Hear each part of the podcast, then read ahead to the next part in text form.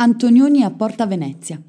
Il film La notte si svolge nella Milano dei primi anni Sessanta, nel pieno fervore sociale del boom economico, durante l'arco di un pomeriggio e una notte.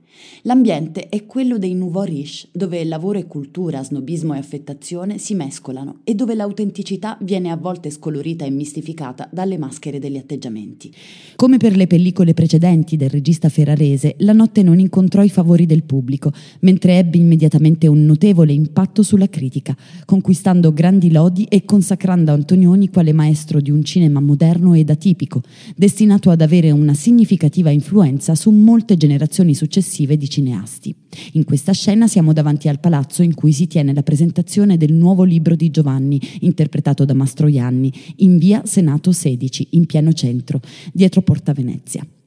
Lidia, interpretata dalla Moreau e Giovanni, sono appena stati alla Torre Galfa a trovare un loro amico gravemente malato. La presentazione fa il suo corso con il successo per Giovanni, ma Lidia, annoiata, lascia il palazzo e ritorna in via Senato.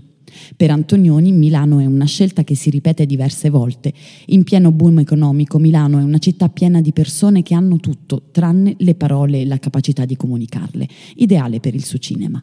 Tutto questo viene rappresentato anche sul piano filmico, con le riprese dei palazzi e delle vie di una città in divenire nella sua identità urbana, ma immobile nel cuore.